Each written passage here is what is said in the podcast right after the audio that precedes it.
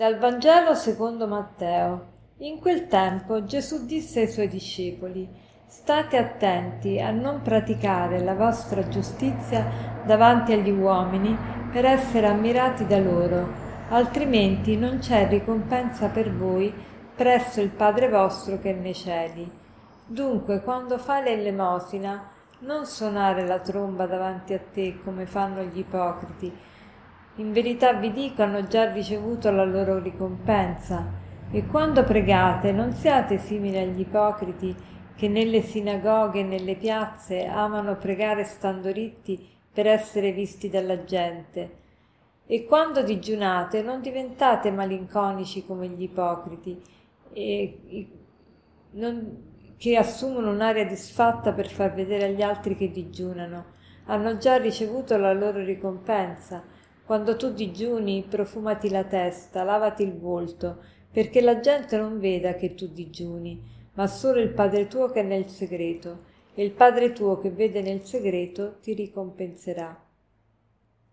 Gesù conosce molto bene la psicologia umana, il desiderio cioè di voler apparire, di voler essere lodati, voler essere ammirati, ma sempre, in tutto e per tutto, noi cerchiamo la stima degli uomini, anche riguardo a dei lavori che abbiamo potuto fare o delle sofferenze che abbiamo potuto sopportare.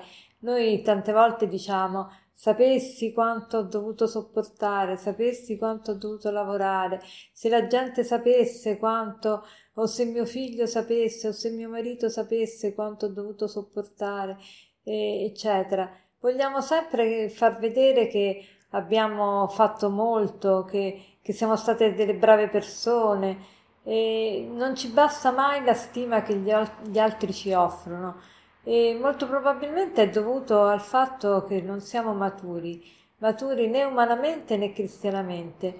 Quando una persona è matura è convinta del proprio valore perché sa che è un figlio di Dio e ha una dignità e un valore che nessuno gli può togliere e quindi non cerca il, il plauso degli uomini perché sa appunto che ha valore a prescindere se gli altri se ne accorgano o meno.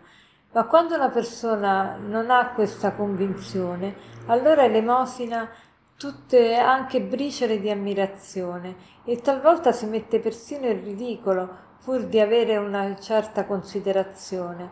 Allora che cosa, a che cosa ci spinge oggi la parola di Dio? Come possiamo rimediare a questo desiderio di essere ammirati, di essere lodati?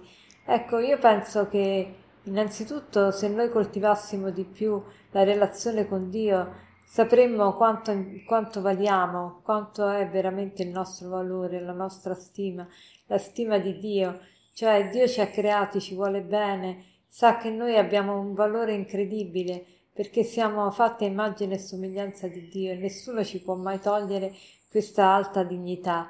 Ma poi potremmo anche cercare di fare questo proposito oggi, proprio per vincere la vanità, la vanagloria, cercare di lodare qualcuno, di fare qualche complimento. Alle volte siamo un po' tirati riguardo a riconoscere il valore degli altri siamo noi il centro di tutto, vogliamo essere ammirati, vogliamo essere lodati, ma invece un rimedio alla vanità è proprio quello di cercare di trovare in ogni persona qualcosa di buono e di farglielo vedere, di mostrarglielo, in modo tale che possiamo favorire eh, veramente la, l'autostima di altre persone che magari soffrono perché non si sentono abbastanza eh, non si sentono all'altezza delle situazioni. E per concludere vorrei citarvi questo aforisma che dice così: Buona parte della nostra energia viene usata per alimentare la nostra sensazione di essere importanti. Buona parte della nostra energia viene usata per alimentare la nostra sensazione di essere importanti. Buona giornata.